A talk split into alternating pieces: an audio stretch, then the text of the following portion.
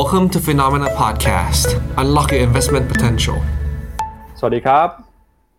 สวัสดีครับต้อนรับคุณผู้ชมนะครับเข้าสู่รายการข่าวเช้า Morning Brief ครับสรุปข่าวสำคัญเพื่อให้คุณพลาดทุกโอกาสการลงทุนนะครับวันพฤหัสบดีที่9มีนาคมครับเจอกับเรา2คนผมปั๊บจิรติขันติพโลและพี่แบงค์ชัยนนท์รักการจนันท์ครับสวัสดีครับพี่แบงค์ครับสวัสดีครับปั๊บครับครับเมื่อวานนี้นะครับตลาดหุ้นทั่วโลกครับยังคงซื้อขายกันอย่างระมัดระวังนะครับท่ามกลางการออกมาพูดของประธานเฟดเจอโรมพาวเวลนะครับต่อคณะกรรมการสภาผู้แทนราษฎรสหรัฐเมื่อวานนี้เนี่ยเป็นวันที่2แล้วนะครับก็ยังคงยืนยันมุมมองครับที่บอกว่าเฟดจะมีการปรับขึ้นอัตราดอกเบี้ยนโยบายเร็วหรือว่าแรงกว่าที่มีการคาดการไว้ก่อนหน้านี้สาเหตุสำคัญก็เนื่องมาจากเงินเฟ้อที่ยังคงอยู่สูงกว่าคาดแล้วก็เรื่องของตัวเลขเศรษฐกิจสหรัฐนะครับที่ยังคงเติบโตขึ้นมาได้ดีอยู่โดยในสัปดาห์นี้เนี่ยมีประเด็นนะที่เราต้องติดตามกันก็คือตัวเลขการจ้างงานที่จะประกาศกันนะครับในช่วงของคืนวันศุกร์แล้วก็สัปดาห์หน้านะครับจะมีตัวเลขเงินเฟ้อวันที่14มีนาคมก่อนที่สัปดาห์ถัดไปนะครับ22มีนาก็จะเป็นการประชุมของธนาคารกลางสหรัฐตลาดก็ประเมินว่าตอนนี้น้ำหนักการขึ้นดอกเบี้ยจะขึ้นไปอยู่ที่50 basis point นี่ก็เลยเป็นที่มานะครับว่าทำไมตลาดหุ้นทั่วโลกถึงถูกกดดันแล้วก็มีแรงเทขายในช่วง 1-2 วันทำการที่ผ่านมาครับพี่แบงค์ครับผมครับโดยมุมมองของตลาดนะครับตอนนี้นักวิเคราะห์แล้วก็นักทุนเริ่มกังวลมากขึ้นครับโดยตอนนี้เนี่ยมีหลายคนนะครับมีการปรับเปลี่ยนคาดการณ์ Terminal Rate หรือว่าอัตราดอกเบี้ยปลายทางของสหรัฐอเมริกานะครับล่าสุดหลายเจ้าบอกว่ามีโอกาสที่ดอกเบี้ยนโยบายการเงินของธนาคารกลางสหรัฐจะขึ้นไปถึง 6% เลยนะครับจากปัจจุบันเนี่ยที่อยู่ในระดับประมาณ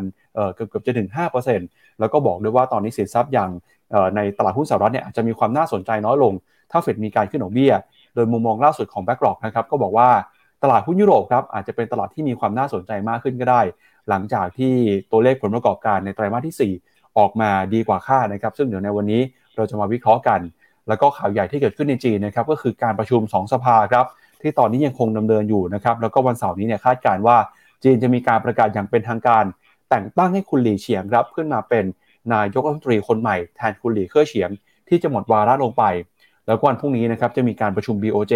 ซึ่งเป็นการประชุมนัดสุดท้ายของผู้ว่าการธนาคารฮารุฮิโกะคุโรดะนะครับซึ่งตลาดก็มองว่าอาจจะมีเซอร์ไพรส์เรื่องของการเปลี่ยนแปลงนโยบายการเงินหรือเปล่าซึ่งเดี๋ยววันนี้เราก็จะมาวิเคราะห์กันด้วยนะครับครับผมครับเดี๋ยวมาเริ่มต้นกันครับพาคุณผู้ชมไปดูกันกับภาพของตลาดหุ้น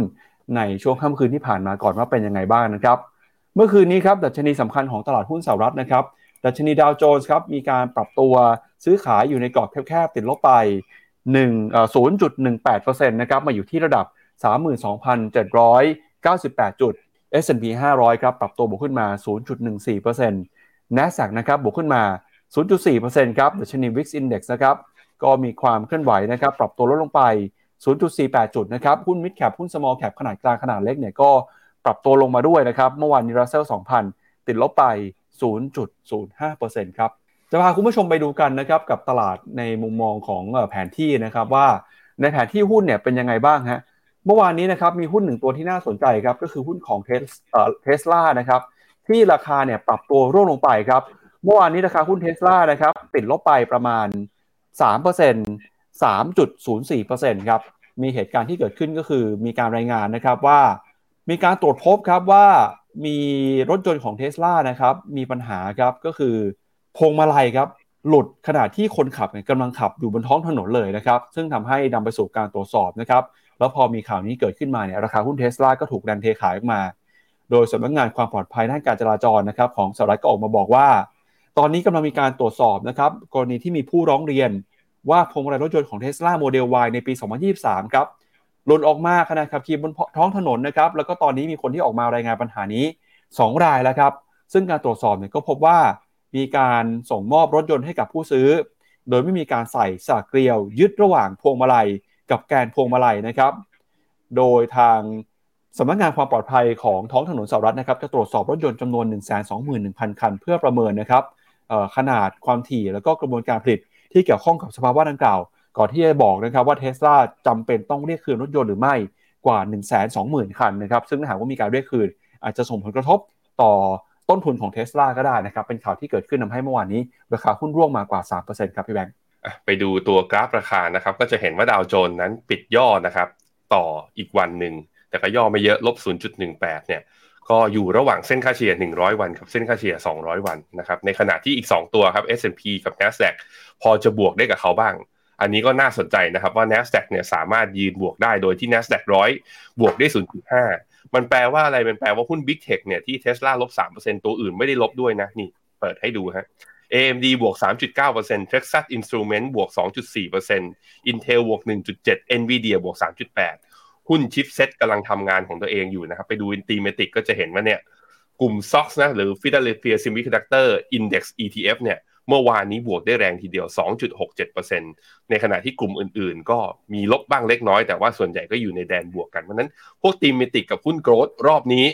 ดูแข็งดูน่าสนใจนะครับ Wix Index ครับเมื่อวานนี้ขึ้นไปทดสอบที่20จุดแล้วก็ยังไม่ผ่านลงมาอยู่ที่ประมาณ 19.1นั้นตลาดยังไม่อยู่ในเฟียร์โซนนะหรือยังไม่อยู่ในโซนความกลัวยังมีลุ้นกันต่อไปดอลลาร์อินเด็กซ์ครับหลังจากแข็งค่าทะลุ105ขึ้นมาแกว่งอยู่ตรงนี้มา2วันแล้วครับ 105.6 ก็คือยังอยู่ในโซนของการแข็งค่าขึ้นเรื่อยๆนะครับในขณะที่บอนด์ยิลด์10ปีครับกับ2ปีนะตอนนี้บอนด์ยิลด์10ปีของสหรัฐอยู่ที่ 3.98 ยังไม่ทะลุ4แต่ว่าบอนด์ยิลด์ 2.5% มา2วัน3วันทำการติดละ2-3 วันทำการติดแล้วน่าสนใจนะครับว่า inverted yield curve ที่เอา2ปีเอาบอนด์ yield 10 ปีมาลบตัว2ปีนะแล้วต่างกันเนี่ยถึงประมาณลบ100 basis point เนี่ยไม่ได้เห็นมาตั้งแต่ปี1981ซึ่งตอนนั้นก็ทำให้มีการเกิดภาวะ recession และตลาดหุ้นมีการปรับฐานลงอย่างต่อเนื่องนั้นรอบนี้จะเป็นไปด้วยหรือเปล่าประเด็นนี้ก็ยังต้องติดตามกันต่อไปครับมาดูต่อที่ตลาดหุ้นยุโรปบ้างครับเมื่อวานนี้ตลาดหุ้นยุโรปยังยืนได้ดีอยู่นะฮะ DAX ของเยอรมนีบวกขึ้นมา 0.46% FTSE 100อังกฤษครับบวกขึ้นมา 0.13% ส่วน CSI 300 ของฝรั่งเศสย่อลงไปเล็กน้อยนะครับติดลบไป 0.2% แล้วก็ยูโรซ็อก50ครับปรับตัวบวกขึ้นมา 0.2% นะครับยูโรซ็อก600บวกขึ้นมาได้ด้วยครับโดยส่วนใหญ่เนี่ยเซกเตอร์ต่างๆก็บวกขึ้นมานำมาโดยนะครับหุ้นในกลุ่มสถาบันการเงินครับที่บวกขึ้นมาได้มากกว่า 1.2% ของตลาดหุ้นยุโรปเมื่อวานนี้นะครับส่วนใหญ่ก็มีการย่อยข่าวครับแล้วก็เฝ้าติดตามนะครับเรื่องของการใช้นโยบายการเงินจากถ้อยแถลงของประธานเฟดเมื่อคืนนี้ครับตัวยูโรซ็อก600นะฮะบวกขึ้นมาได้แต่ว่าก็ยังต่ำกว่าเส้นค่าเฉลี่ย20วันในขณะที่ยูโรซ็อก50นั้นก็ยืนเหนือเส้นค่าเฉลี่ย20วันต่อยังไม่มีอาการนะล่าสุดเหมือนจะยังไม่ได้ buy signal จาก MACD ในกราฟ day นะครับแต่เนี่ยให้เห็นนะลูกของการปรับตัวขึ้นมาตอนเดือนพฤศจิกากับเวฟเนี้ยเวฟของปีใหม่ปี2023เนี้ย index ทำ new high แต่ทั้ง MACD และ RSI ไม่ทำ new high ตามเพราะฉะนั้นก็ก่อเป็นรูปร่าง bearish divergence อยู่นะครับตัวค่าเงินยูโรกับดอลลาร์ครับตอนนี้อยู่ที่ 1.05 ส่วนค่าเงินปอนด์อยู่ที่ 1.18 ก็ยูโรกับดอลลาร์เนี่ยกลับมาอยู่ในโซนของการอ่อนค่าในระยะสั้นหลังจากที่ดอลลาร์เนี่ยดีดแข็งกลับขึ้นมาเมื่อคืนนี้นะครับมาดูต่อนะครับที่ตลาดหุ้นของเอเชียครับคุณผู้ชมถามเข้ามาพอดีนะครับมีคุณผู้ชมถามมาบอกว่าทำไมช่วงนี้ตลาดหุ้นที่อื่นร่วงแต่ตลาดหุ้นญี่ปุ่นกลับปรับตัวขึ้นมาเรื่อยๆนะครับเดี๋ยวมาดูภาพตลาดหุ้นญี่ปุ่นเช้านี้หน่อยฮะล่าสุดวันนี้ยังบวกต่อครับนิกเก้ 225บวกขึ้นมา 0.6% นะครับมาอยู่ที่ 28,615 จุดครับสาเหตุสำคัญส่วนหนึ่งนะครับที่ตลาดหุ้นญี่ปุ่นปรับตัวขึ้นมาในรอบนี้ก็เป็นเพราะว่าค่าเงินเยนอ่อนค่าครับเงินเยนอ่อนค่าเนี่ยส่งผลดีต่อหุ้นในกลุ่มส่งออกของญี่ปุ่นนะครับเนื่องจากตลาดหุ้นญี่ปุ่นเนี่ยก็มีสัดส่วนหุ้นที่รับรู้รายได้นะครับเป็นสกุลเงินต่างประเทศในสัดส่วนที่สูงพอเงินเยนอ่อนค่ามาเนี่ยบริษัทเหล่านี้ก็จะมีการแลกเงินกลับขึ้นมาแล้วก็มีรายได้เพิ่มมากขึ้นนะครับก็เป็นที่มาว่าทำไมช่วงนี้หุ้นในกลุ่มส่งออกของญี่ปุ่นถึงยังคงเดินหน้าปรับตัวขึ้นมาได้ดีอย่างต่อเนื่องแม้ว่าจะมีความกังวลนะครับเรื่องของการปรับขึ้นดอกเบี้ยจากธนาคารกลางสหรัฐก็ตามรวมไปถึงนะครับตลาดหุ้นออสเตรเลียนิวซีแลนด์วันนี้ก็บวกขึ้นมาได้ครับหุ้นจีนเมื่อวานนี้มีการย่อตัวลงไปนะครับเซี่ยงไฮ้คอมโพสิตติดลบ China A50 ย่อลงไป 0.8% ทางเซ็งฮ่องกงเมื่อวานนี้ร่วงไปแรงเลยครับติดลบไปมากกว่า 2.3% นะครับสาเหตุสำคัญที่ฮ่องกงร่วงแรงก็เพราะว่ากังวลนะครับเรื่องการขึ้นดอกเบี้ยของธนาคารกลางสหรัฐครับไต้หวันครับวันนี้เปิดมาติดลบไป 0.25% หุ้นไทยนะครับเมื่อวานนี้น่าสนใจมากเพราะว่าตอนเปิดมาเนี่ยหุ้นไทยก็ปรับตัวลงมาแรงเลยครับพี่แบงค์ลงไปติดลบไปมากกว่า18จุดแล้วก็ลงไปทำจุดต่ำสุดของวันนะครับ 1,599 จุดฮะพอหลุด 1,600 ไปปุ๊บเนี่ยมีแรงซื้อกลับขึ้นมาอย่างรวดเร็วกลับขึ้นไปถึงกว่า13จุดนะครับลดช่วงลบลงไปสุดท้ายหุ้นไทยปิดไปติดลบ 5.9 จุดนะครับมาอยู่ที่ระดับ 1,600 12 จุดฮะก็ถือว่าเป็นการกลับตัวที่น่าสนใจนะครับหลังจากลงไปหลุด 1,600 ได้เพียงแค่ไม่กี่นาทีเท่านั้นนะครับคอสปีเกาหลีใต้วันนี้เปิดมาติดลบไป 0.14% นะครับหุ้นของอินเดียบวกขึ้นมาได้ 0.2% แล้วก็เวียดนามวันนี้ยังบวกขึ้นไปต่อนะครับบวกไปต่ออีก 1.3% ครับพี่แบงค์กับผมของตลาดหุ้นนิกเกอินะนับตั้งแต่เดือนตุลาเป็นต้นมาเนี่ย RSI ไม่เคยอยู่ที่ระดับสูงเท่ากับระดับปัจจุบันซึ่งตอนนี้อยู่ที่ 73 RSI ของตัวหุ้นญี่ปุ่นเคยทะลุขึ้นไปทำไฮอยู่แถวๆนู่นน่ะแถวๆประมาณ78ช่วงนั้นคือช่วงประมาณปลายเดือนกันยาปี2021ดีดขึ้นไปทะลุ 30,000 จุดขึ้นไปด้วยสุดท้ายก็ไม่ผ่านแล้วก็กลายเป็นไซด์เวย์อยู่ในกรอบเนี่ยอย่างที่เราเห็นกันรอบนี้บีทขึ้นมาเนี่ยก็อยู่ในโซนโอเวอร์บอทนะซื้อมากเกินไปแล้วก็เป็นอยู่แถวๆโซนแนวต้านเดิมของปี2022ด้วยแถม2มีการเปิดกระโดดแก็บเนี่ยประมาณ2แก็บละใหญ่ๆที่เห็นก็คือแก็บของวันที่6มีนาแล้วก็วันนี้ที่เปิดบวกมาได้เนี่ยก็มีแก็บด้วยเช่นเดียวกันนั้นในความเห็นของผมคือลดความเสี่ยงนะครับออกไปเขาขึ้นมาให้มีกำไรก็ขายสิไม่ขายเดี๋ยวมันลงมาเดี๋ยวกำไรจะหายไปนะครับตัวคอสปีเกาหลีครับคอสปีเกาหลียังยืนต่ำกว่าเส้นค่าเฉลี่ย20วันอยู่นะครับห่างเส็งลงมาอีกทีรอบนี้ถ้ายังไม่ต่ำกว่าเส้นค่าเฉลี่ย200วันผมคิดว่าน่าจะลงมาเพื่อสร้างฐานแล้วดีกลับขึ้นไปต่อนะครับเช่นเดียวกันกับ CSI 300 CSI 300 รอดูหน่อยนะห่างเส็งเช้านี้เปิดมาบวกได้เบาๆเนี่ยตัว CSI 300 จะบวกได้ไหมเพราะว่าราคาปิดเมื่อวานนี้ปิดไม่ค่อยดีเท่าไหร่ปิดน่ากลัวนิดนึงคือต่ำกว่าเส้นค่าเฉลี่ย200วันครั้งแรกนับตั้งแต่ทะลุขึ้นมาวันที่13มกราเลยนั่นคือถ้าอยู่ตรงเนี้ยต่ำภายในสัปดาห์นี้นะถ้าลงมาต่ำกว่าตรงนี้อาจจะเข้าสู่การพักฐานอีกรอบหนึ่งต้องระวังเหมือนกันนะครับหุ้นจีนยาวๆน่ะเราชอบแต่ระยะสั้นคือดูเหมือนแรงขายยังชนะแรงซื้ออยู่นะฮะเวียดนามครับนี่ในที่สุดเวียดนามก็ทำตัวเหมือนตัวเองเป็น frontier market จริงๆก็คือในวันที่ดอลลาร์เขาแข็งคนอื่นก็ปรับฐานกันอยู่เวียดนามเริ่มบวกได้บ้างพี่ปั๊บใครเห็นเวียดนามอย่างนี้ก็ยิ้มได้บ้างเพราะว่าเมื่อวานนี้บวกต่ออีก 1.3% นั้นขึ้นมายืนเหนือเส้นค่าเฉลี่ย100วันอีกครั้งหนึ่งอ่ะมีลุ้นฮะมีลุ้นใครถือเวียดนามอยู่รอหน่อยว่าเวฟนี้จะสามารถทดสอบเส้นค่าเฉลี่ย200วันที่ 1,140 ได้หรือไม่นะครับหุ้นไทยฮะหุ้นไทยยังค่อนข้างชัดนะเทรดต่ำกว่าเส้นค่าเฉลี่ย200วันมา4วันทำการติดต่อกัน RSI เริ่มมียกดีดขึ้นมาบ้างแต่ยังไม่เป็นแพทเทิร์นในการกลับตัวที่ชัดเท่าไหร่ยังจำเป็นต้องรอผมมองโลของหุ้นไทยมีโลเดิมของเมื่อวันที่20ธันวานะลงไปถึง 1,597 นั่นคือที่ที่1อีกที่หนึ่งก็คือแถวๆ 1,560 มี2แนวนี้ที่ผมคิดว่าถ้าเห็นหุ้นไทยตรงเนี้ยผมคิดว่าผมจะซื้อนะฮะตรงนี้ผมคิดว่ายังแพงไปนิดนึงดูค่าเงินบาทครับค่าเงินบาทตอนนี้อยู่ที่ 35.05 นะก็มีแนวโน้มกลับมาอยู่ในโซนของการอ่อนค่าแนวต้านอยู่ที่เส้นค่าเฉลี่ย100วันอ่ะ200วันครับ 35.57 ครับมาดูต่อนะครับที่ราคาสินค้าโภคภัณฑ์กันหน่อยครับราคาทองคำราคาน้ำมันนะครับล่าสุดครับราคาทองคำเนี่ยยังคงเห็นแรงกดดันนะครับจากค่าเงินดอลลาร์ที่แข็งค่าอย่างต่อเนื่องนะครับ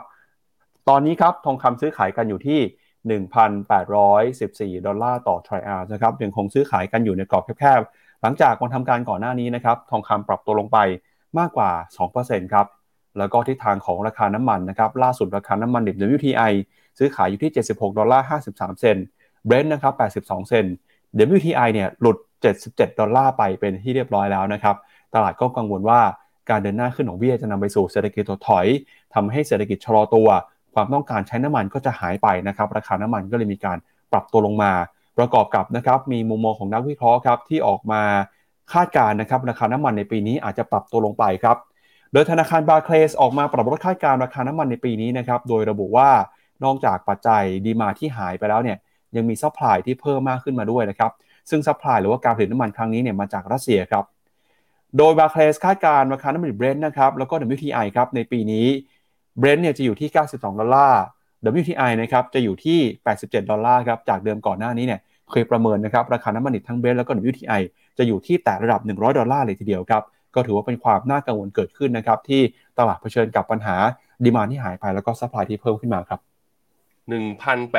1,844แต่จะเห็นว่าไส้เทียนของเมื่อคืนนี้มีความพยายามดีดขึ้นไปนะ ไส้ทีนทำจุดสูงสุดอยู่ที่ 1,824 เพราะนั้นเราไปดูที่กราฟ15นาทีกันว่าเกิดอะไรขึ้นทองเหมือนจะอยากพยายามจะดีดขึ้นไปนี่มีช่วงกระตุกขึ้นไปฮะตอนแถวเวลาประมาณ 3 ทุ่มบ้านเราแต่กระตุกไปแล้วโหไปไหนไม่ไกลเลยไม่เทสแม้แต่เส้นค่าเฉลี่ย20ของกราฟ15นาทีนะก็ลงมากระตุกรอบนั้นมีอะไรบ้างก็ชัดเจนครับไปดูค่าเงินดอลลาร์กันดอลลาร์มีเขาเรียกว่าอยู่ดีมีดิ่งลงแล้วทดสอบเส้นค่าเฉลี่ย100ในกราฟ15นาทีนะแล้วไม่หลุดแล้วก็เด้งขึ้นมาใหม่ก็คือดอลลาร์ทำตัวกระตุกทองเลยเหมือนก็พยายามจะรีบาวได้แต่ถ้ารีบาวได้แค่นี้นะแล้วก็ลงมาอยู่แถวๆเนี่ย1814แปลว่าอยากจะลงมากกว่าอยากจะขึ้นนะฮะเพราะฉะนั้นผมคิดว่ารอบเด้งของตัวทองน่าจะยังไม่เกิดนะครับในขณะที่ราคาน้ำมันก็ชัดเจนว่าเป็นไซด์เวย์ต่อไปแนวต้านเส้นค่าเฉลี่ย100วันยังทำหน้าที่ของตัวเองเป็นแนวต้านสำคัญได้ดีอยู่นะครับครับมาดูนะครับกับประเด็นใหญ่เรื่องแรกของเราในวันนี้ครับก็คือ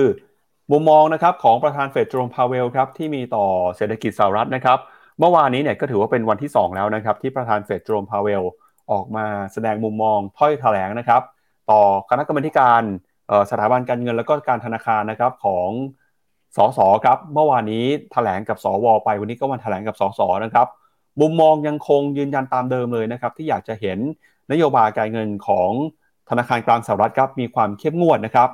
โดยประธานเฟดครับออกมาพูดเมื่อวานนี้เนี่ยบอกนะครับว่าตอนนี้ครับการขึ้นดอกเบี้ยของเฟดมีความจำเป็นเพื่อที่จะสกัดกั้นเงินเฟ้อนะครับแต่เฟดก็ยังไม่ได้ตัดสินใจเกี่ยวกับขนาดของการปรับขึ้นอัตราดอกเบี้ยในเดือนนี้โดยเฟดจะพิจารณาจากข้อมูลที่ได้รับเกี่ยวกับตลาดแรงงานและก็ตลาดเงินเฟ้อนะครับซึ่งกำหนดการล่าสุดครับวันที่14มีนาคมนี้เนี่ยทางสหรัฐอเมริกาจะมีการเปิดเผยตัวเลขเงินเฟ้อนะครับแล้วก็วันศุกร์นี้ครับวันที่10มีนาคมก็จะมีการเปิดเผยตัวเลขแรงงานด้วยไม่ว่าจะเป็นตัวเลขนะครับอัตราการจ้างงานนอกภาคการเกษตรแล้วก็รวมไปถึงอัตราการว่างงานด้วยครับโดยเมื่อวานนี้นะครับมีตัวเลขสำคัญที่เปิดเผยออกมาก่อนครับก็คือตัวเลข Job Opening นะครับหรือว่าตำแหน่งงานที่เปิดให้รับสมัครใหม่ในเดือนมกราคมเนี่ยก็พบว่าตอนนี้นะครับตัวเลขตลาดแรงงานของสหรัฐยังคงมีความแข็งแกร่งอยู่นะครับแม้ว่าเดือนล่าสุดเนี่ยตำแหน่งงานใหม่จะลดลงไปก็ตามเดือนมกราคมนะครับตำแหน่งงานใหม่ลดลงไป 410,000 ตำแหน่งครับมาสู่ระดับ 10,800,000 ตำแหน่งซึ่งยังคงเป็นตัวเลขที่สูงกว่านักวิเคราะห์คาดนะครับนักวิเคราะห์คาดว่า Job Opening จะอยู่ที่ 10,500,000 ตำแหน่งโดยการจ้างงานนะครับยังคงปรับตัวเพิ่มขึ้นมาอย่างต่อเนื่องแม้ว่าเงินเฟ้อจะยังคงอยู่สูงนะครับเนื่องจากพนักงานเนี่ยตอนนี้ก็ดูเหมือนว่าจะมีการต่อรองมีอำนาจในการต่อรองเรื่องของค่าแรงมากขึ้นครับโดยตัวเลข Job Opening นะครับก็ถือเป็นหนึ่งในตัวเลขที่เฟดให้ความสนใจโดยมองว่าเป็นมาตรวัดนะครับความตึงตัวของตลาดแรงงานแล้วก็จะเป็นตัวที่ใช้พิจารณานะครับเรื่องของการขึ้นดอกเบี้ยนโยบายด้วยอีกหนึ่งตัวเลขครับคือการจ้างงานในภาคเอกชนจาก ADP นะครับปรากฏว่าตำแหน่งงานจ้างงานในภาคเอกชนของสหรัฐเนี่ยเพิ่มขึ้นมานะครับ 242,000 ตำแหน่งครับสูงกว่าที่นักวิเคราะห์คาดการไว้ว่าจะอยู่ในระดับ 250,000 ตำแหน่งซึ่งถ้าตัวเลข2ตัวเลขนี้เนี่ยมาวิเคราะห์กันก็จะบ่งชี้นะครับว่าตลาดแรงงานของสหรัฐยังคงตึงตัวแล้วก็มีการเติบโตนะครับมากกว่าที่ตลาดประเมินไว้ก่อนหน้านี้ด้วยนะครับโดยพ้องยิ่งภาคบริการครับที่มีการจ้างงานเพิ่มขึ้นมาอย่างต่อเนื่องนี่ก็เลยเป็นที่มานะครับว่าทำไมประธานเฟดครับถึงยังคงยืนยันนะครับตอนนี้นะครับคุณเจอโรม พาเวลออกมาพูดบอกว่าตอนนี้ยังไม่ได้ตัดสินใจครับว่าเดือนมีนาคมเนี่ยจะมีการใช้นโยบายการเงินด้วยการขึ้นอัตราดอกเบี้ยเท่าไหร่โดยเฟดจะใช้ข้อมูลนะครับที่ถูกเปิดเผยออกมาแล้วก็โอกาสเนี่ยมีแนวโน้มจะเปลี่ยนแปลงไปได้ถ้าข้อมูลเปลี่ยนไปแต่ตอนนี้เฟดก็ยืนยันนะครับว่าถ้าข้อมูลบ่งชี้ให้เฟดใช้นโยบายการเงินเข้มงวดมากขึ้นขึ้นดอกเบี้ยเร็วขึ้นเฟดก็พร้อมที่จะทำนะครับเพื่อที่จะปรับขึ้นอัตราดอกเบี้ยในการรับมือกับสถานการณ์เงินเฟ้อนะครับแล้วก็ตัวเลขแรงงานที่มีความตึงตัวแบบนี้ครับข้อมูลเศรษฐกิจที่มีความแข็งแกร่งนะครับก็บ่งชี้ว่าอัตราดอกเบี้ยขั้นสุดท้ายของเฟดจะอยู่สูงกว่าที่มีการคาดการณ์เอาไว้แล้วถ้าหากว่าข้อมูลทั้งหมดนี้บ่งชี้ว่าเฟดนะครับสามารถควบคุมนโยบายการเงินได้เนี่ยก็จะทำให้เศรษฐกิจนะครับ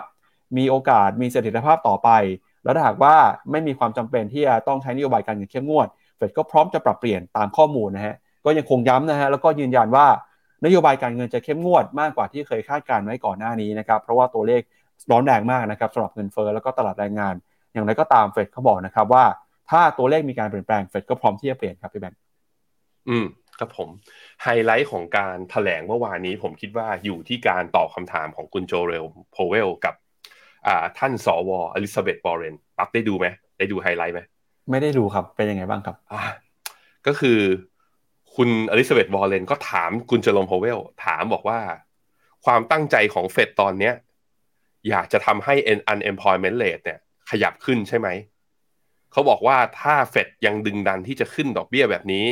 unemployment rate ที่ปัจจุบันนี้อยู่ที่ 3.4 ปลายปีนี้จะอยู่ที่ประมาณ 4.5 เพิ่มขึ้นประมาณ 1% มันแปลว่าจะมีคนอเมริกันเนี่ยตกงานประมาณ 2 ล้านตำแหน่งนี่คือคุณสิ่งที่คุณโจมพาวเวลอยากจะทำใช่ไหมโอ้โหถามแรงนะเป็นคุณตอบว่าไงปั๊บอึ้งดิอึ้งแต่เจอโรมพาวเวลบอกว่านั่นไม่ใช่เจตนาของเฟดนั่นไม่ใช่เขาบอกว่าเฟด there is no intention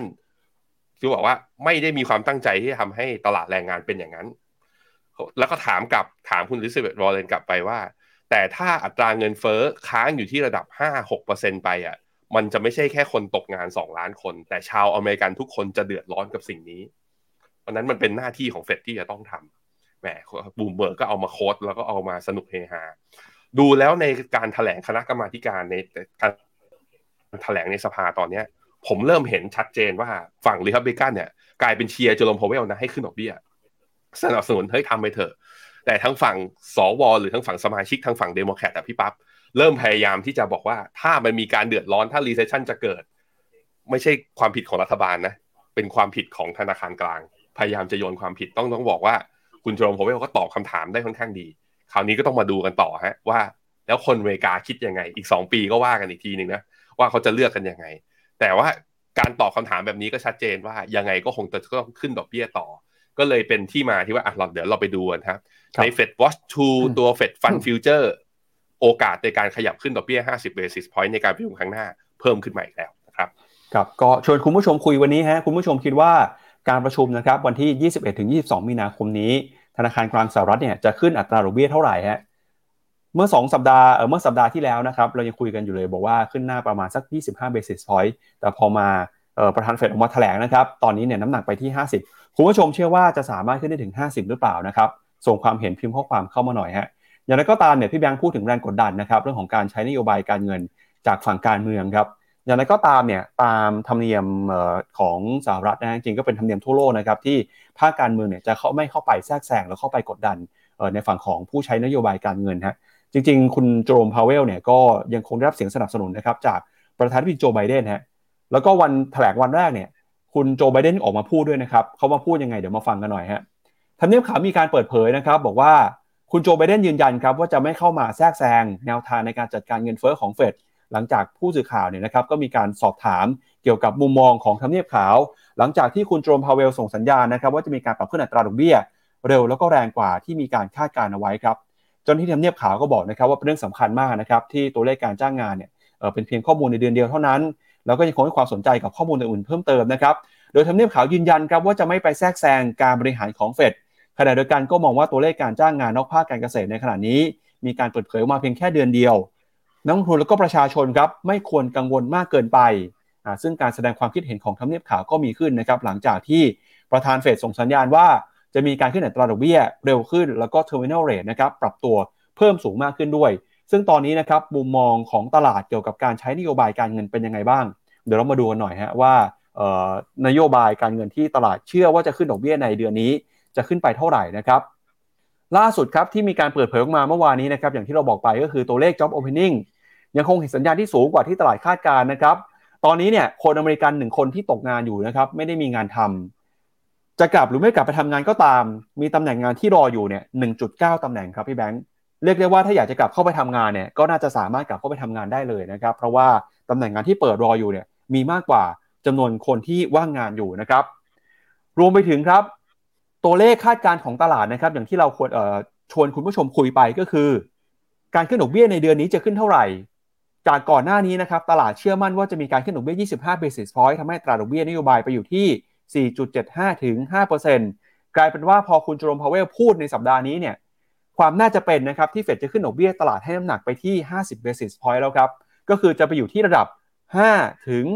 5.25% เลยนะครับซึ่งตัวนี้เนี่ยเป็น Terminal Rate ที่เราเคยคุยกันไปในช่วงปีที่แล้วนะครับพี่แบงค์ก็กลายเป็นว่าดอกเบี้ยเนี่ยน่าจะขึ้นเร็วแล้วก็ขึ้นแรงกว่าที่คาดแล้วก็ Terminal Rate ปีนี้ไม่น่าจะอยู่ที่5ถึง 5.25 แล้วครับบางคนมองไปถึง6เลยนะครับพี่แบงค์มองยังไงบ้างครับครับผม เอาตัวเลขเนี้ยค่อนข้างสวิงนะตัว Fed Fund Future เนี่ยเดือนที่แล้วเนี่ยโอกาสในการขึ้น25 basis point ยังแถวๆ 90% นะพี่ปั๊บ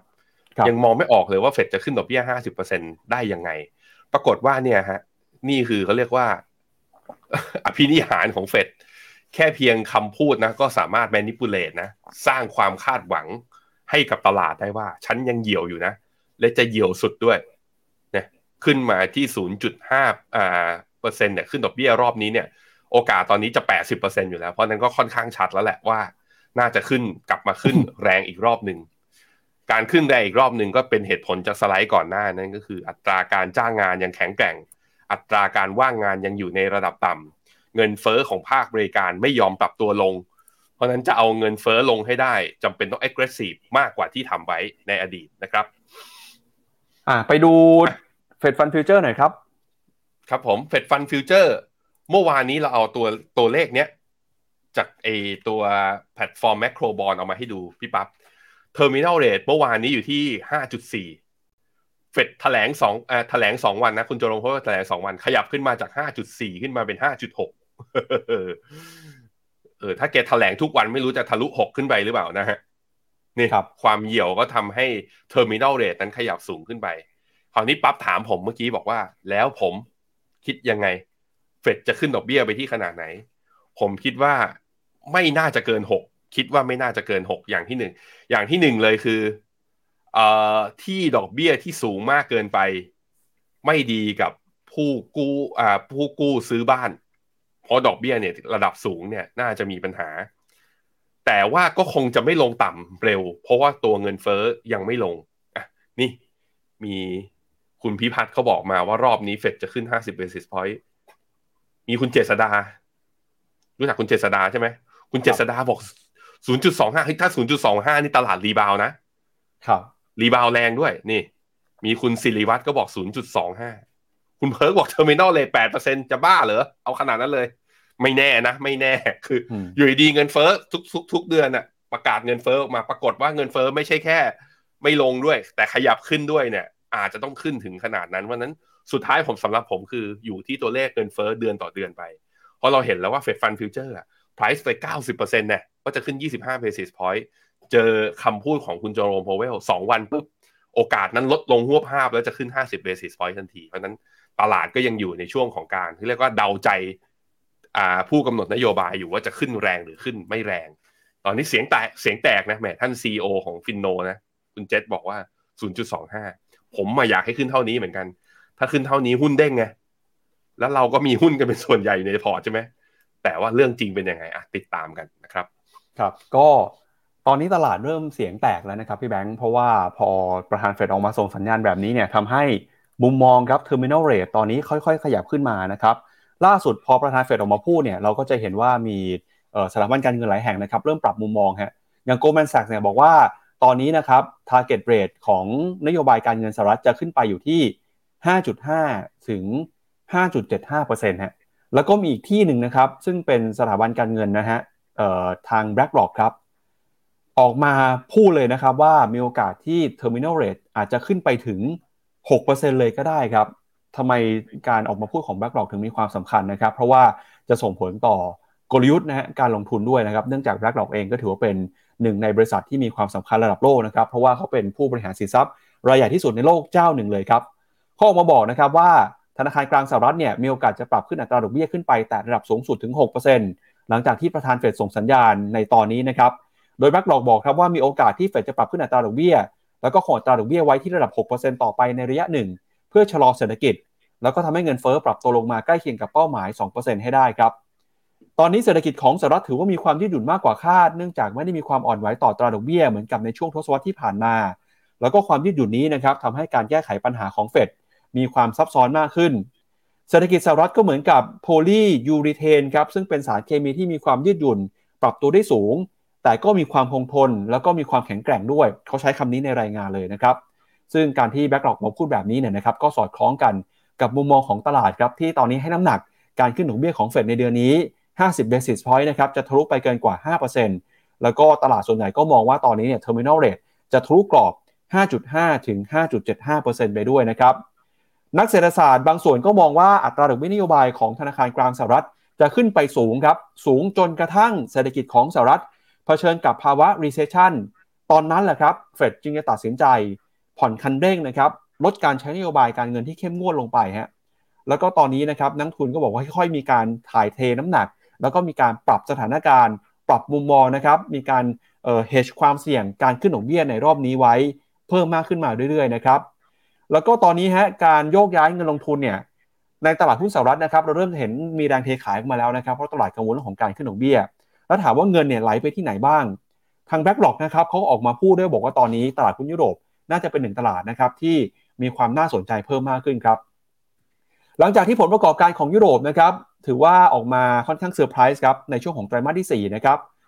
มีบริษัทหลายบริษัทครับผลประกอบการออกมาดีกว่าคาดนะครับโดยในฝั่งของโต๊ะ EMEA ของ BlackRock ครับเขาออกมาบอกนะครับว่าตอนนี้เนี่ยนักวิเคราะห์นะครับกำลังปรับประมาณการความน่าสนใจของตลาดหุ้นยุโรปอยู่นะครับโดยเราจะเห็นว่าผลประกอบการในไตรมาสที่4นะครับรายได้จากดัชนียูโรซ็อก600ทั่วยุโรปเพิ่มขึ้นมาประมาณ 8% ครับแม้ว่าจะยังไม่รวมภาคพลังงานก็ตามซึ่งความเคลื่อนไหวครั้งนี้เนี่ยทำให้ BlackRock เชื่อว่ายุโรปจะเป็นภูมิภาคเดียวของโลกที่จะมีการปรับประมาณการผลประกอบการในปีหน้าให้กลับมาอยู่ในแดนบวกได้รวมไปถึงนะครับความเคลื่อนไหวของตลาดหุ้นในสหราชอาณาจักรก็ถือว่าน่าสนใจด้วยนะครับมีการปรับตัวลงมาแม้ว่ามีการปรับตัวขึ้นมานะครับแม้ว่าจะถูกแรงกดดันนะครับจากภาคการเงินแล้วก็ภาคพลังงานในช่วงก่อนหน้านี้ก็ตามครับ BlackRock มองนะครับว่าโมเมนตัมสำหรับธนาคารในยุโรปได้รับแรงหนุนจากอัตราดอกเบี้ยในเชิงบวกที่มีแนวโน้มดำเนินต่อไปแล้วก็ระบุความแข็งแกร่งของรายได้นะครับเรื่องของความถูกแพง valuation เนี่ยยังคงมีความน่าสนใจต่ำกว่าค่าเฉลี่ยในระยะยาวโดย PE นะครับก็จะทำให้ตลาดกลับมาสนใจหุ้นยุโรปมากขึ้นด้วยแล้วก็เชื่อนะครับว่าตลาดหุ้นยุโรปในปี 2023 ครับจะมีผลประกอบการที่เติบโตโดดเด่นดีขึ้นมากว่าปี 2022 แล้วก็ในอุตสาหกรรมพลังงาน BlackRock ก็ระบุว่าภาคพลังงานในยุโรปนะครับไม่ว่าเป็นในสหราชอาณาจักรแล้วก็ในยุโรปเนี่ยจะประกาศผลประกอบการปรับตัวเพิ่มขึ้นมานะครับจากราคาน้ำมันแล้วก็ราคาก๊าซที่มีแนวโน้มสูงขึ้นมาในช่วงปีที่แล้วด้วยนะครับซึ่งปัจจัยต่างๆเหล่านี้ครับทำให้ตลาดหุ้นยุโรปนะครับน่าจะมีความน่าสนใจเพิ่มมากขึ้นมาข้อมูลของ CSI นะครับก็ระบุว่าบริษัทยุโรปนะครับประมาณ 60% ครับทำรายได้ได้ดีกว่าคาดในไตรมาสที่4แล้วก็มีมากกว่า 50% ครับที่สามารถทำกำไรได้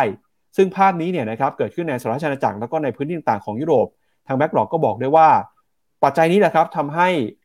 BlackRock มองว่าตลาดหุ้นยุโรปนะครับจะเป็นหนึ่งตลาดที่มีความน่าสนใจเพิ่มมากขึ้นหลังจากที่ทั่วโลกกำลังกังวลกับการขึ้นดอกเบี้ยของธนาคารกลางสหรัฐครับพี่แบงค์อือฮึครับผมคุณเจษนี่เขาบอกว่าให้เปิดผมเปิดตัวชาร์ตนึงแบบเรียลไทม์เลยบอกว่าส่งเข้ามาในเวิร์กแชทนี่ทักเข้ามาในคอมเมนต์อย่างนี้ด้วยไปที่หน้าตัวชาร์ตที่9ให้หน่อยพี่ปั๊บตัว CPI Evolution Based on Month on Month Scenario แปลว่าอะไรก็คือลองเอาไอ้ตัว CPI ลองมาคาดการณ์กันหน่อยดีว่าเดือนต่อเดือนเนี่ยถ้าขยับสักประมาณ 0.3% ต่อเดือนเนี่ยปีนี้เราจะเห็นเงินเฟ้อที่เท่าไหร่ต้องบอกอย่างนี้นะคุณเจษกำลังจะบอกว่าอะไรคือสไลด์เนี้ยกำลังจะบอกเราว่าถ้าเงินเฟ้อ Month on Month ขึ้นประมาณสัก 0.3ยังไงผ่านของเงินเฟ้อจะค่อยๆลงอยู่แล้วจากระดับปัจจุบันเนี่ยที่ 6.4 เนี่ยมันจะค่อยๆลงไปโดยที่เดือนกรกฎาคมปี2023เนี่ยจะเหลือ 3.8 นี่คือเพราะฉะนั้นมันจะลงอยู่แล้วอันนี้คือถ้าสมมุติว่าตัวดอกเบี้ยขยับจากมันออนมันนะจาก 0.3 เหลือ 0.2 เราจะเห็นเงินเฟ้อต่ำกว่า3ครับอยู่ที่ 2.4 ถ้ามันออนมันเหลือ 0.1 นะเงินเฟ้อจะลงไปที่ 1.2 เลยแสดงให้เห็นว่าตอนนี้ถ้าบอกว่าคุณโจโรม พาวเวลตอนนี้เขาเหี่ยวอยู่ใช่ไหมแสดงว่าเขาเห็นว่าเงินเฟ้อเนี่ยมันออนมันน่าจะอยู่แถวๆมาสัก 0.3 คราวนี้มันน่าสนใจตรงที่ว่าBlackRock บอกว่าเงินเฟ้อเราอาจจะเห็น Fed Fund Rate ที่ 6% Fed Fund Future ตอนนี้ price ไปที่แถวๆประมาณสัก 5.5 ตัวเมื่อกี้ Evolution of Fed ตัว Terminal Rate เราเห็นอยู่ 5.6 ดอกเบี้ยอยู่ที่ประมาณ 5-6 เนี่ยสูงกว่าเงินเฟ้อตั้งแต่ครึ่งปีหลังเป็นต้นไปที่อยู่ที่ประมาณ 3.8 สมมุติว่าตัวเลขเนี้ยเราคิดว่าจริงมันแปลว่าดอกเบี้ยนโยบายสูงกว่าเงินเฟ้อแล้วนะน่าจะเอาเงินเฟ้ออยู่หรือเปล่าซึ่งถ้าเป็นอย่างนั้นมันแปลว่าเฟดไม่จำเป็นที่ต้องขึ้นดอกเบี้ยเยอะเพราะเดี๋ยวยังไงเงินเฟ้อก็ลงอยู่แล้วอันนี้น่าสนใจแต่ถ้ามันออนมันนะมัน 0.3 เนี่ยไม่ใช่ตรงนี้พี่ปั๊บสมมุติขยับขึ้นไปเป็น 0.4 0.5 มันแปลว่าตัวอินเฟลชันอาจจะไม่ได้อยู่แถวๆเนี้ย CPI อาจจะไม่อยู่แถวๆ4มันก็แปลว่าเฟดจำเป็นที่ต้องขึ้นเงินไอ้ตัวดอกเบี้ยมากกว่าระดับปัจจุบันหรือเปล่าอันนี้คือนี่ต้องน่าสนใจตรงนี้ครับว่าหลังจากนี้ไปตัวเลขเงินเฟ้อที่รายงานทุกๆเดือนตั้งแต่เดือนมีนาเป็นต้นไปเนี้ยสำคัญเหมือนกันว่ามันเป็นไปตามพาธของชาร์ตนี้หรือเปล่าถ้าเป็นไปตามพาธของชาร์ตนี้แปลว่าดอกเบี้ยจริงๆแล้วก็ขึ้นไม่เยอะนะครับพี่ปั๊บเปิดไมค์ด้วยครับ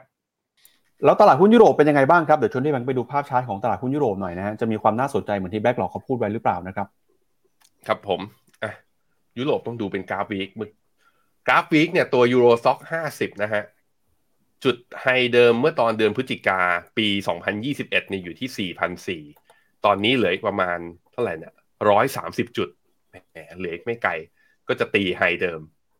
เวลาผมซื้อหุ้นผมไม่ชอบซื้ออะไรที่มันใกล้ๆไฮเดิมอะรอให้มันทะลุก่อนแล้วซื้อก็ยังไม่สายเพราะกลัวว่ามันเทสแล้วจะไม่ค่อยผ่านยูโรซ็อก600เนี่ยจะห่างจากตัวไฮเดิมของเดือนมกราคมปี2022ยังห่างอยู่ค่อนข้างเยอะแสดงให้เห็นว่ายุโรปเนี่ยที่วิ่งแรงเนี่ยเป็นวิ่งในกลุ่ม Big Cap แบบว่าไม่ใช่ Big Cap ธรรมดาเป็น Mega Cap ด้วยคือหุ้นขนาดใหญ่มากๆที่วิ่งได้แต่หุ้นตัวกลางลงมาอย่างเงี้ยยังถือว่า Underperform เมื่อเทียบกับหุ้นขนาดใหญ่อยู่ยังจำเป็นต้องรอต่อไปนะครับตัวฟุตซี่ฮะนี่ฟุตซี่ตอนนี้ก็ย่ำๆอยู่แถว All Time High อยู่ยังไม่ได้ปรับตัวลงมาอยู่ที่ประมาณ 7,911อยู่นะตอนนี้ MACD เนี่ยเริ่มมีแรงเนี่ยเริ่มไม่มีตัดขึ้นแล้ว RSI ก็เริ่มปรับตัวอ่อนลงมาประมาณสัก2สัปดาห์ติดระวังนิดนึงแล้วกันครับสำหรับตลาดหุ้นยุโรปในแง่ของชาร์ตแพทเทิร์นนะฮะมันคือต้านข้างบนก็ดูมีอัพไซด์ไม่เยอะเสี่ยงปรับฐานก็มีโอกาสแถมโอกาสเกิด recession ตลาดก็พูดถึงบ่อยๆนะครับครับไปดูนะครับกับเรื่องของจีนบ้างครับวันเสาร์นี้นะครับทั่วโลกกำลังจับตากันว่าจีนเนี่ยจะมีการประกาศแต่งตั้งนะครับนายกรัฐมนตรีคนใหม่จากคุณหลี่เค่อเฉียงนะครับที่กำลังจะหมดวาระลงไปนายกคนใหม่ที่จะถูกแต่งตั้งก็คือคุณหลี่เฉียงนะครับเดี๋ยววันนี้เราจะมาดูกันหน่อยฮะว่าคุณหลี่เฉียงเขาเป็นใครมีประวัติการเติบโตขึ้นมาได้ยังไงนะครับทำไมถึงจะขึ้นมาเป็นนายกคนใหม่ของจีนนะครับก็ล่าสุดเนี่ยตัวเลขตลาดหุ้นจีนเปิดแล้วเดี๋ยวชวนที่แบงค์ไปดูตลาดหุ้นจีนก่อนนะฮะแล้วเดี๋ยวเรามาดูกันว่าคุณหลี่เฉียงเขาเป็นใครครับครับผมตลาดหุ้นจีนฮ่องกงเปิดมายังลบอยู่ไหมเนี่ยยังลบอยู่แหมแต่ลบน้อยฮะลบน้อยลงเยอะแล้วลบ 0.18% หรือ35จุดในขณะที่ CSI 300 เปิดมาลบประมาณ3จุดหรือ 0.09% ยังยืนต่ำกว่าเส้นค่าเฉลี่ย200วันนะตลาดอาจจะแบบช่วงนี้คือเด้งยากนิดนึงลงง่ายเหลือเกินนะที่จีนนะครับเอาละครับเดี๋ยวเรามาดูคุณหลี่เฉียงหน่อยนะครับล่าสุดครับตอนนี้เนี่ยตลาดกำลังจับตากันนะครับในวันเสาร์นี้ครับที่คุณหลี่เฉียงนะครับจะขึ้นมาเป็นผู้นำในเรื่องของการเมืองอีกขั้นหนึ่งนะฮะของจีนครับก็วันเสาร์นี้นะครับในการประชุมเนี่ยตลาดจับตากันว่าจะมีการแต่งตั้งอย่างเป็นทางการเลยนะครับแล้วคุณหลี่เฉียงเป็นใครครับคุณหลี่เฉียงเนี่ยในปีที่แล้วนะครับก็ได้รับการจับตากันเพราะว่าขึ้นมาเป็นเบอร์2นะครับใน7คนของคณะกรรมการโปลิตบูโรครับแล้วก็กลายเป็นคนที่ทางคุณสีจิ้นผิงนะครับประธานาธิบดีของจีนไว้วางใจด้วยปัจจุบันนะครับคุณหลี่เฉียงก็เป็นเลขาธิการพรรคคอมมิวนิสต์ประจำมหานครเซี่ยงไฮ้เป็นคนที่กุมบังเหียนศูนย์กลางเศรษฐกิจที่สำคัญของจีนครับโดยเส้นทางการเมืองของเขาเนี่ยนะครับก็ถูกจับตาการหลังจากที่เข้ามาควบคุมปัญหาโควิดนะครับในเซี่ยงไฮ้โดยตอนนั้นเนี่ยถูกวิพากษ์วิจารณ์ว่าคุมไม่อยู่นะครับจนเกิดเหตุการณ์การแพร่ระบาดอย่างหนักจนต้องมีการล็อกดาวน์มากกว่า2เดือนเศรษฐกิจก็ได้รับผลกระทบไปด้วยนะครับอย่างไรก็ตามเนี่ยปัญหานี้ไม่ได้ทำให้เส้นทางการเมืองของคุณหลี่เฉียงมีปัญหาแต่อย่างใดนะครับคนในพรรคคอมมิวนิสต์จีนกลับไปมองว่าคุณหลี่เฉียงเนี่ยเป็นคนที่มีความเข้มงวดนะครับแล้วก็สามารถทำสิ่งที่รับมอบหมายได้อย่างเต็มที่ฮะก็คือมีความมั่นใจแล้วก็เด็ดขาดนะครับที่จะล็อกดาวน์เมืองใหญ่อย่างเซี่ยงไฮ้ถึง2เดือนครับแม้ว่าเศรษฐกิจจะได้รับผลกระทบก็ตามครับปัจจัยนี้เนี่ยทำให้เขายังคงได้รับเสียงสนับสนุนนะครับจากคณะกรรมการโปลิตบูโรแล้วก็คณะกรรมการการเมืองของจีนนะครับรวมไปถึงประธานาธิบดีสีจิ้นผิงด้วยครับโดยในช่วงที่ผ่านมานะครับคุณหลี่เฉียงเนี่ยถูกจับตามองครับว่าเป็นหนึ่งในคนที่คุณสีจิ้นผิงไว้วางใจนะครับถ้าดูจากนโยบายของรัฐบาลจีนในยุคปัจจุบันนี้ก็จะเห็นว่าแนวทางนะครับของพรรคคอมมิวนิสต์จีนให้ความสำคัญกับการฟื้นฟูแกนหลักของสังคมนิยมครับ โดยเริ่มต้นที่คุณสีจิ้นผิงนะครับแล้วก็มันสมองของพรรคกุนซือข้างกายต่างๆเนี่ยไม่ว่าจะเป็นคุณฮู่หนิงที่ใช้นโยบายรุ่งเรืองร่วมกันนะครับนโยบายสังคมนิยมที่มีความเป็นเอกลักษณ์เฉพาะแบบจีนนโยบายฟื้นฟูชาติจีนก็จะพบว่าล้วนแต่เป็นนโยบายที่เน้นไปในทางอนุรักษ์นิยมแล้วก็สังคมนิยมนะครับความเป็นพรรคคอมมิวนิสต์จีนครับที่คุณสีจิ้นผิงต้องการฟื้นฟูเนี่ยทำให้จำเป็นต้องอาศัยคนข้างกายนะครับที่ไว้วางใจได้เข้ามาร่วมผลักดันนโยบายนี้ครับซึ่งขุนพลข้างกายที่ถูกจับตานะครับในเรื่องของเศรษฐกิจก็คือคุณหลี่เฉียงนะครับที่มีประวัติเรื่องของการทำงานที่โดดเด่นครับคุณหลี่เฉียงเนี่ยใกล้ชิดกับประธานาธิบดีสีจิ้นผิงมาเป็นเวลานานแม้ว่าในเส้นทางการเมืองของเขานะครับจะมีบางช่วงบางตอนเนี่ยที่ถูกวิพากษ์วิจารณ์จากกรณีของการล็อกดาวน์เซี่ยงไฮ้ไปบ้างแต่ก็ตามเนี่ยจุดเริ่มต้นนะครับก็ต้องถือว่าเป็นคนที่อยู่ในฝ่ายของประธานาธิบดีสีจิ้นผิงมีความจงรักภักดีนะครับแล้วก็ทำงานใกล้ชิดเมื่อตอนสมัยอยู่มณฑลเจ้อเจียงครับเส้นทางการเมืองของคุณหลี่เฉียงนะครับเฉิดฉายมากขึ้นเรื่อยๆตั้งแต่ที่คุณสีจิ้นผิงดำรงตำแหน่งเลขาธิการใหญ่ของพรรคแล้วก็เป็นประธานาธิบดีในสมัยแรกโดยเขานะครับก้าวเข้ามาเป็นผู้ว่าการมณฑลเจ้อเจียงเป็นเลขาธิการพรรคคอมมิวนิสต์จีนประจำมณฑลเจียงซูแล้วก็เป็นเลขาธิการพรรคนะครับประจำมหานครเซี่ยงไฮ้ซึ่งเป็นพื้นที่นะครับเหมือนกับเป็นการบ่มเพาะผู้นำระดับสูงของจีนจนเรียกได้ว่าใครเนี่ยที่มาเป็นเลขาธิการพรรคของเซี่ยงไฮ้นะครับก็จะถูกปูทางไว้ว่าจะได้รับตำแหน่งที่ใหญ่ต่อไปในอนาคตนะครับแล้วก็การพัฒนาเศรษฐกิจจากคุณหลี่เฉียงนะครับก็บอกว่ามีฝีมือครับไม่ใช่แค่เรื่องของการแก้ไขปัญหาความยากจนพัฒนาพื้นที่แรงแค้นนะครับแต่เป็นการพัฒนาเศรษฐกิจสมัยใหม่เพื่อให้จีนต่อสู้กับนานาชาติได้สาเหตุนะครับที่ทำให้คุณหลี่เฉียงถูกจับตาก็เพราะว่าตอนที่เข้ามาดูแลบริหารในเจ้อเจียงแล้วก็เจียงซูเซี่ยงไฮ้เนี่ยซึ่งเป็นพื้นที่ติดต่อกันนะครับเป็นพื้นที่ที่มีเศรษฐกิจสำคัญของจีนด้วยแล้วก็เป็น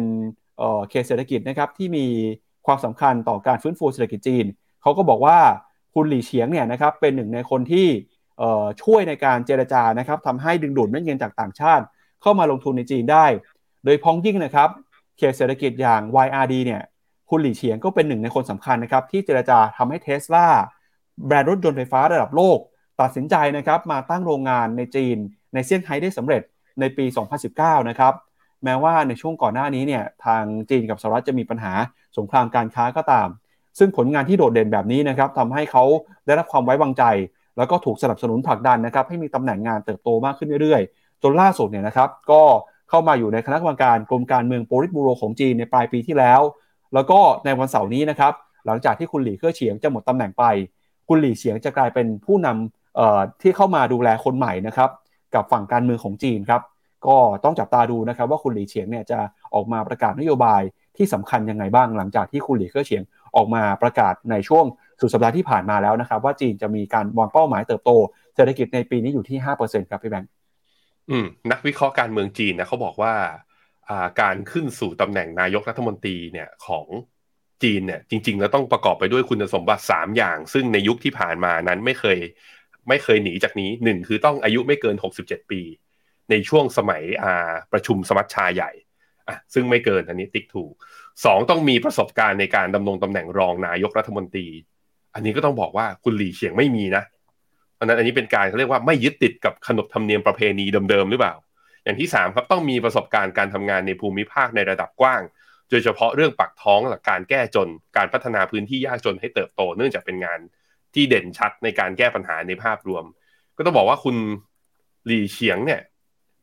ดูจากผลงานแล้วเน้นไปที่คือผลงานที่โดดเด่นคือตอนที่อยู่ที่เขตเศรษฐกิจใหม่อย่างตอนเนี้ยที่เมื่อกี้ปั๊บเล่าเลยก็คือการไปชักชวน Tesla แล้วมาตั้งโรงงานแล้วทำให้กิจการของ EV ของข้างในจีนเนี่ยเติบโตจะเห็นว่า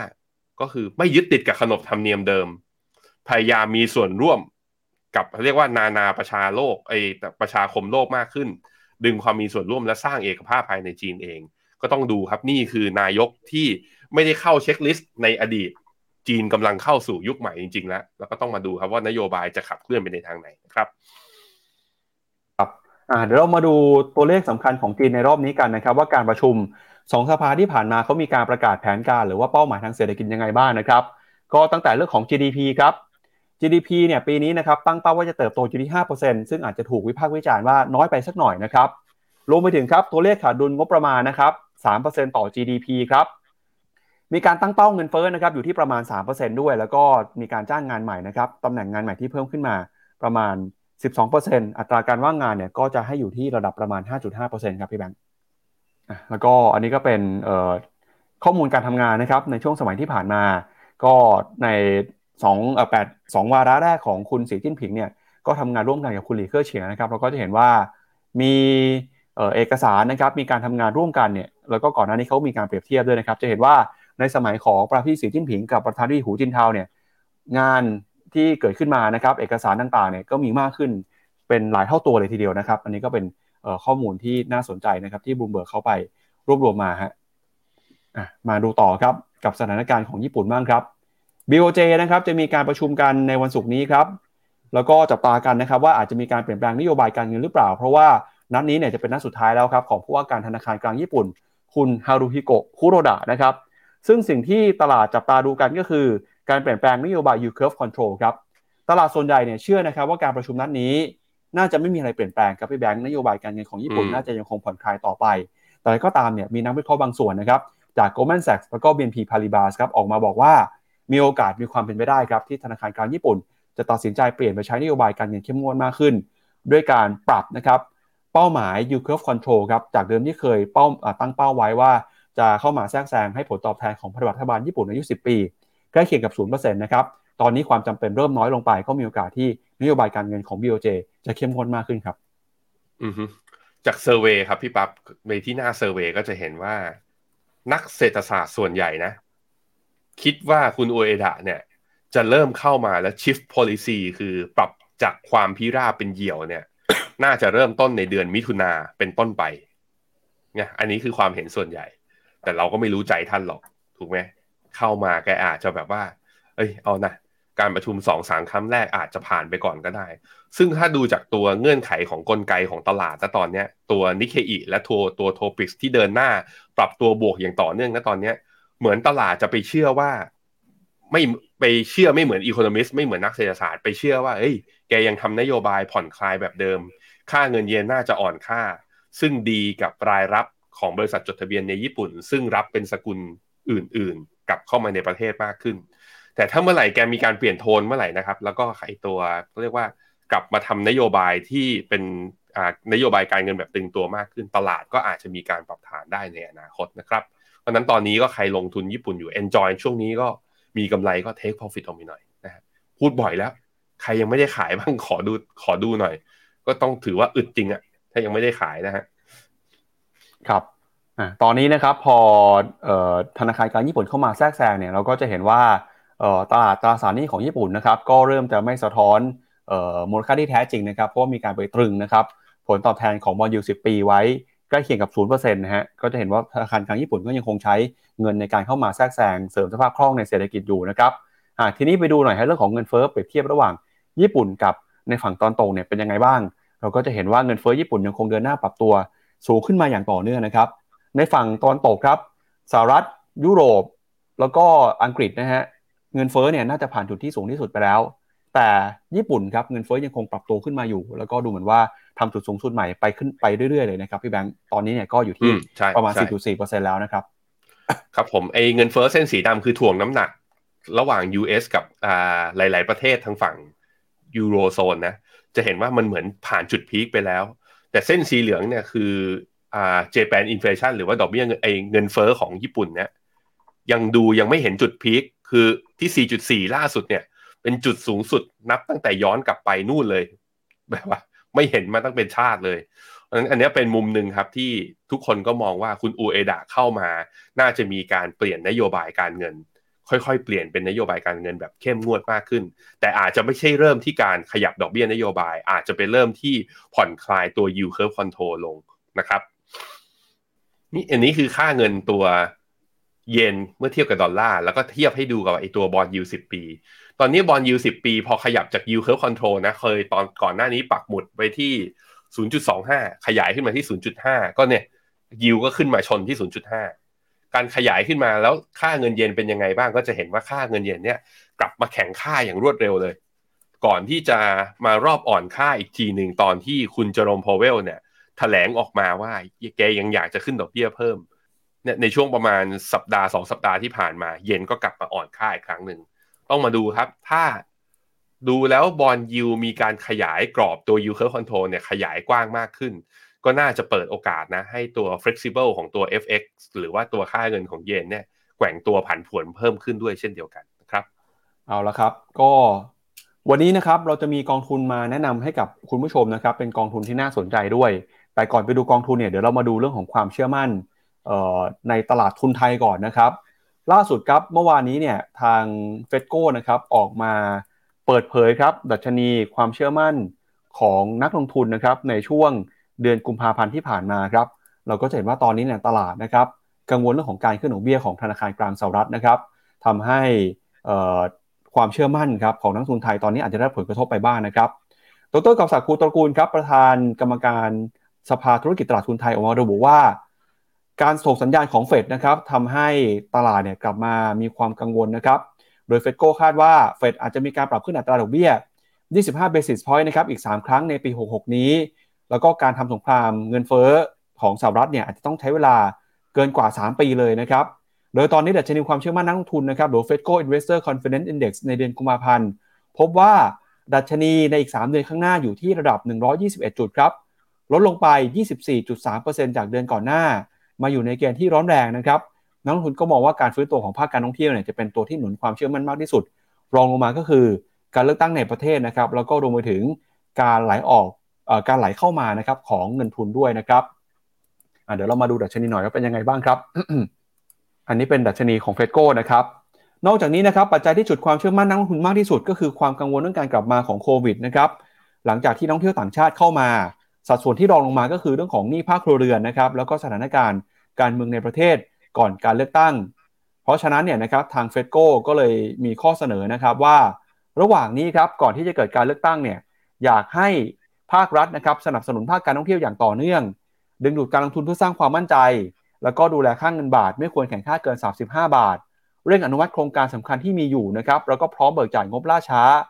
จากไตรมาส4นะครับแล้วก็รวมไปถึงเสริมสภาพคล่องของ SME ด้วยนะครับปัจจุบันครับนักทุนยังคงมองความเชื่อมั่นในตลาดหุ้นนะครับอยู่ในเกณฑ์ที่ร้อนแรงแต่อะไรก็ตามเนี่ยก็ยังกังวลนะครับเรื่องของอุตสาหกร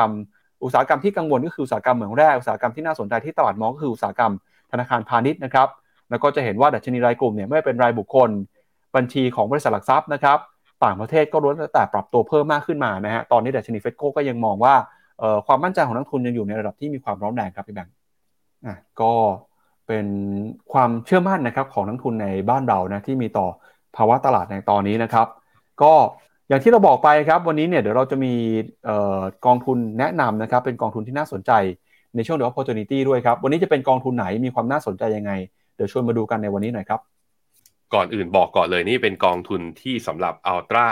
High Net Worth Investor นะเป็นกองทุนที่มิใช่เสนอขายสำหรับนักลงทุนรายย่อยแต่ว่าก็เป็นการเพิ่มสินทรัพย์ทางเลือกเข้ามาสำหรับใครที่เขาเรียกว่าตามเงื่อนไขของเกณฑ์กลตเนี่ยสามารถที่จะลองพิจารณาหรือว่าใครที่แบบว่าไม่สามารถลงทุนได้ก็ลองดูเป็นข้อมูลครับเขาบอกว่าโลกการลงทุนนั้นเปิดกว้างมันมีมากกว่าแค่ตราสารทุนหรือว่ามีมากกว่าแค่ตราสารหนี้ตัวสินทรัพย์ประเภทนี้เราเรียกมันว่า Life Settlement เรียกอีกอย่างหนึ่งว่าเป็น Insurance Link Security ก็คือเป็นตราสารที่เป็นลิงก์กับตัวประกันตัว Life Settlement คืออะไรไปดูครับ Life Settlement คือเป็นตัวธุรกรรมทางการเงินตัวหนึ่งนะก็คือเป็นตัวกรมธรรม์ประกันชีวิตนั่นแหละโดยผู้ซื้อกรมธรรม์เนี่ยนะก็คือซื้อเพื่อหวังว่าวันนึงที่ตัวเองเสียชีวิตไปจะได้เงินก้อนแล้วเงินก้อนนี้จะเป็นมรดกตกทอดให้กับลูกปรากฏว่าที่อเมริกาครับก็คือผู้ที่ซื้อกรมธรรม์แบบ Life Settlement นี้ไปเนี่ยบางทีเขาอยากได้เงินก่อนที่จะเสียชีวิตไงคราวนี้เขาก็เลยขายกรมธรรม์ของตัวเองเนี่ยให้กับตัวกลางให้กับโบรกเกอร์ที่ได้มาก็มีหน้าที่ในการชำระเบี้ยประกันต่อให้ก็คือว่าก็ให้เงินก้อนกับผู้ซื้อและชำระเบี้ยประกันต่อเมื่อไหร่ที่ตัวผู้ซื้อกรมธรรม์น่ะคนแรกอ่ะที่เขาไปซื้อมานะเสียชีวิตไปประกันก็จ่ายเงินก้อนให้กับตัวกลางแทนผู้ซื้อกรมธรรม์อันนี้คือวิธีการนะครับเอาถามต่อไปครับหน้าต่อไปแล้วถามว่าทำไมเจ้าของกรมธรรม์ถึงต้องมาขายให้กับตัวกลางจริงๆแล้ววิธีการถ้าคุณมีประกันอยู่นะอยากได้เงินจากประกันโดยที่ยังไม่ครบกำหนดหรือยังไม่เสียชีวิตเนี่ยวิธีแรกคือเวรคืนกรมธรรม์หรือว่าวิธีที่2คือกู้เงินกรมธรรม์ซึ่ง2วิธีเนี้ยมันไม่คุ้มเพราะว่าไอ้ค่าเวรคืนเนี่ย คุณได้เงินออกมาเนี่ยน้อยกว่าตอนที่คุณจ่ายเบี้ยเข้าไปอีกค่อนข้างเยอะเลยนั้นคนก็มักจะไม่ใช้กันหรือไปจำนองกรมธรรม์ทางธนาคารก็มักจะคิดดอกเบี้ยเงินกู้หรือเบี้ยแล้วก็เบี้ยประกันก็ยังคงอยู่วันนั้นก็จะจ่ายดอกที่อัตราส่วนแพงวันนั้นคนที่อยากได้เงินจริงๆเนี่ยเขาใช้วิธีก็คือก็เลยมีตลาดก็เลยขายให้กับคนกลางนั่นเองนะฮะอ่ะไปต่อฮะนี่เจ้าของกรมธรรม์นะก็ขายกรมธรรม์ให้กับคนกลางในที่นี้เขาก็คิดขึ้นมาได้ว่ารับซื้อมาเนี่ยถ้ารับซื้อ1คนก็เป็นความเสี่ยง1คนก็รับซื้อมาหลายๆคนก็กระจายกลายเป็นการลงทุนในพอร์ตไปด้วยโดยที่กองทุนก็คือตั้งเป็นกองทุน Life Settlement ขึ้นมาแล้วทำหน้าที่ชำระเบี้ยประกันเนี่ยแทนเจ้าของกรมธรรม์ไปเรื่อยๆเพราะเจ้าของกรมธรรม์ได้เงินไปแล้วใช่ไหมก็เอาไปใช้ชีวิตบางคนคราวนี้ถามว่าทำไมเขาต้องอยู่ดีเขาต้องการเงินเหตุผลที่หนึ่งก็อาจจะค่ารักษาพยาบาลอาจจะแพงมากแล้วตอนนี้เงินก้อนที่มีอยู่อาจจะไม่พอก็ต้องขาย Life Settlement ออกมาหรือ2คืออาจจะรวยมากๆแล้วลูกหลานก็คือไม่ได้อยากได้มรดกอะไรอย่างนั้นอยากจะเอาเงินออกมาใช้ชีวิตบ้านปลายอย่างมีความสุขเขาก็ขายวันนั้นเหตุผลมันมีมากมายหลายอย่างนะครับเพราะนั้นไอ้ตรงพอมันมีตลาดตรงกลางหรือมีคนรับซื้อมันเนี่ยมันก็เปิดโอกาสให้เจ้าของกรมธรรม์นั้นสามารถใช้ชีวิตแบบที่ตัวเองต้องการได้บริษัทประกันก็ทำหน้าที่นะคือขายมาแล้วก็ไม่ได้หมายความว่าสิทธิ์หรือว่าเวลาเจ้าของกรมธรรม์เสียชีวิตไปบริษัทประกันก็ต้องไม่จ่ายตังค์ไม่ใช่นะเขาก็ยังจำต้องจ่ายค่าสินใหม่ทดแทนแต่เปลี่ยนจากการขายจ่ายค่าสินใหม่ทดแทนให้เจ้าของกรมธรรม์เนี่ยก็จ่ายให้กับกองทุน Life Settlement แทนครับคราวนี้ความน่าสนใจคือตัว Life Settlement เนี่ยพอกองทุนเนี่ยเข้าไปซื้อ Life Settlement ของผู้สูงวัยเหล่านี้มาเรื่อยๆมาเยอะๆแล้วมันเป็นธรรมชาติของสัตว์โลกนะก็คือเราต้องเสียชีวิตกันวันหนึ่งเมื่อเจ้าของกรมธรรม์เก่าเสียชีวิตไปกองทุนก็จะได้เงินค่าสินใหม่ทดแทนจากบริษัทประกันมานั่นก็แปลว่าอันนั้นน่ะคืออยู่ในรูปแบบของผลตอบแทนต้องบอกว่า10ปีที่ผ่านมาตัว Life Settlement เนี่ยให้ผลตอบแทนเฉลี่ยอยู่ที่ประมาณ 11-14% ไม่น้อยเมื่อเทียบกับ non US non investment grade เป็น corporate bond เนี่ยได้อยู่ 5.4 เทียบกับตัวพวกพันธบัตรรัฐบาลได้อยู่ 3.5 ก็ต้องบอกว่า Life Settlement เนี่ยให้อัตราผลตอบแทนที่สูงระดับหนึ่งนะครับไปต่อฮะแถมตัว Life Settlement เนี่ยลองเอาราคาของเขาเนี่ยซึ่งจะมีการประกาศทุกๆเดือนนะออกมาแล้วเอามาพลอตเทียบกับตัวตลาดหุ้นไม่ว่าจะเป็น MSCI World Country S&P 500 หรือว่าเอามาเทียบกับบอนเนี่ยปรากฏว่ามี correlation หรือค่าสหสัมพันธ์คือมันไม่ได้ผันผวนแปรไปตามทิศทางไหนคือตลาดหุ้นขึ้นก็ต้องมีคนเสียชีวิตตลาดหุ้นลงก็ต้องมีคนเสียชีวิตมันเกิดแก่เจ็บตายเป็นเรื่องสัจธรรมของโลกไงมันก็เลยทำให้ NAV ของกองทุนประเภท Life Settlement เนี่ยมันค่อนข้างสมูทติดลบก็ติดลบน้อยแต่บวกก็บวกไม่เยอะมันก็จะค่อยๆบวกไปนั้นมันก็เลยเป็นที่มาที่ว่า Life Settlement เนี่ยมันเลยเหมาะกับการกระจายเข้าไปทำใน asset allocation ไงในยามที่อย่างเนี้ยเฟดขึ้นดอกเบี้ยแล้วไม่รู้จะขึ้นแรงไหมอยากจะลงทุนในตราสารหนี้แต่ดอกเบี้ยยังขึ้นอยู่ Mark to Market มา NAV ติดลบก็ไม่รู้ว่าจุดสูงสุดของดอกเบี้ยอยู่ตรงนี้หรือเปล่าคือแล้วเราถ้าคนที่ยังไม่มั่นใจแล้วเห็นตลาดผันผวนแบบเนี้ย Life Settlement จะตอบโจทย์ในการวาง Asset Allocation แต่ก็มีคนในกลุ่มนึงนะก็บอกโอ้โหดอกเบี้ยมันสูงแล้วจังหวะตอนนี้แหละต้องเข้าซื้อหุ้นได้เลยอันแล้วแต่มุมมองของตลาดด้วยนะครับมุมมองของเราต่อตลาดด้วยอ่ะหน้าต่อไปครับก็อย่างกองทุนตัวUltra High Net Worth Investor Life Settlement Fund กองที่มีเสนอขายอยู่ในตลาดในเมืองไทยนะตอนนี้อายุเฉลี่ยผู้ที่ขายกรมธรรม์ให้กับตัวกองนะอยู่ที่ประมาณ80เขาบอกว่าอายุถั่วเฉลี่ยถ่วงน้ำหนักของการคาดการณ์การถือกรมธรรม์ก็คือ Life Expectancy ก็คือคิดว่าจะมีชีวิตต่ออีกประมาณเท่าไหร่ก็คือแถวๆประมาณ5ปีอันดับ Credit Rating ของบริษัทประกันที่เป็นคู่สัญญานะเพราะว่าความเสี่ยงอย่างนึงคือบริษัทประกันชักดาบไม่ยอมจ่ายไงปรากฏว่าความเสี่ยงต่ำฮะเพราะว่า credit rating เนี่ยอยู่ที่ A ขึ้นไปแต่ว่ากองทุนนี้ก็คือลงทุนเฉพาะกับกรมธรรม์เนี่ยที่อยู่ในอเมริกาเพราะฉะนั้นรูปแบบของตัวเงินที่เงินสกุลเงินที่อยู่ในกองนั้นก็จะเป็น US ดอลลาร์ทั้งหมด 100% ครับอันนี้ก็ให้ดูตัว IRR ครับ IRR หรือตัว rate of return นะเฉลี่ยเนี่ยไอ้มินิมัมเนี่ยอยู่ที่ประมาณ 9.2 แม็กซิมัม IRR ในบางช่วงเนี่ยพุ่งขึ้นไปถึงประมาณ 25% ทีเดียว นะฮะก็ขึ้นมาค่อนข้างสูงในขณะที่โอ้โหนี่ดูการกระจายพอร์ตคือกระจายตามโลกเลยเพราะว่าผู้สูงอายุสิ่งที่ได้ตามมาด้วยเป็นของแถมก็คือโรคต่างๆเนี่ยทางตัวกองทุนเขาก็กระจายมาให้ดูนะว่าเฮ้ยเนี่ยเฉลี่ยแล้วก็คือเป็นมีแบบว่ามีโรคติดตัวเนี่ยมีโรคอะไรกันบ้างก็เป็นการ diversify ตามโรคนะฮะตัว period of loss หมายถึงอะไรทางด้านขวาบนนะครับคือจำนวนเท่าที่ทำให้การลงทุนในกรมธรรม์ชีวิตเกิดการขาดทุนในอนาคตเช่นหากไอ้คนที่ถือกรมธรรม์มีอายุขัยมากกว่าที่คาดการก็คือซื้อมาแล้วดันแข็งแรงอ่ะแล้วอยู่ไปได้แบบ100ปีอย่างเงี้ยมันก็แปลว่าตัวไอ้กองทุน Life Settlement เนี่ยต้องจ่ายเบี้ยประกันเนี่ยแทนกับเจ้าของกรมธรรม์เดิมไปเรื่อยๆแล้วยังไม่ได้ผลตอบแทนเพราะเขายังไม่เสียชีวิตก็ถามว่ามีโอกาสไหมก็มีแต่ถามว่ามีเยอะไหมก็เนี่ยดูจากสถิติในอดีตแล้วก็คือมันถึงช่วงนึงก็ต้องมีคนเสียชีวิตออกไป IRR เนี่ยผมคิดว่าก็ดูที่ขั้นต่ำนั่นแหละอยู่ที่ประมาณ 9% นะครับไปต่อครับผลการดำเนินงานในช่วงปี2014ถึง2022เนี่ยจะเห็นว่าเส้นตัว return ของกองเนี้ยกอง Master Fund เขาชื่อ Black Oak Investor Life Settlement นะครับเส้นประสีฟ้าจะเห็นว่า annualized return เนี่ยอยู่ที่ 14.4 maximum drawdown นะจุดที่แบบว่ามีการปรับตัวลงเนี่ยลงประมาณ 2.44%เมื่อเทียบกับหุ้นโลกนะตอนลง 25% อย่างเงี้ยก็จะเห็นว่า annual rate return ที่ 14% ไม่แย่นะแต่อันนี้เป็นดอลลาร์เทอมต้องบอกก่อนว่าconvert มาเป็นเงินไทยก็อยู่ที่ว่าไทยบาทนั้นเป็นยังไงด้วยเหมือนกันแต่ว่าน่าสนใจทีเดียวนะฮะ rate return แบบนี้หาไม่ได้ง่ายๆโดยเฉพาะยามที่ตลาดผันผวนแบบนี้นะครับสรุป key highlight ครับกองทุนนี้นะตอนนี้เขาเปิด IPO อยู่เป็นของบลจ. 1ชื่อ One Life Settlement 4 UI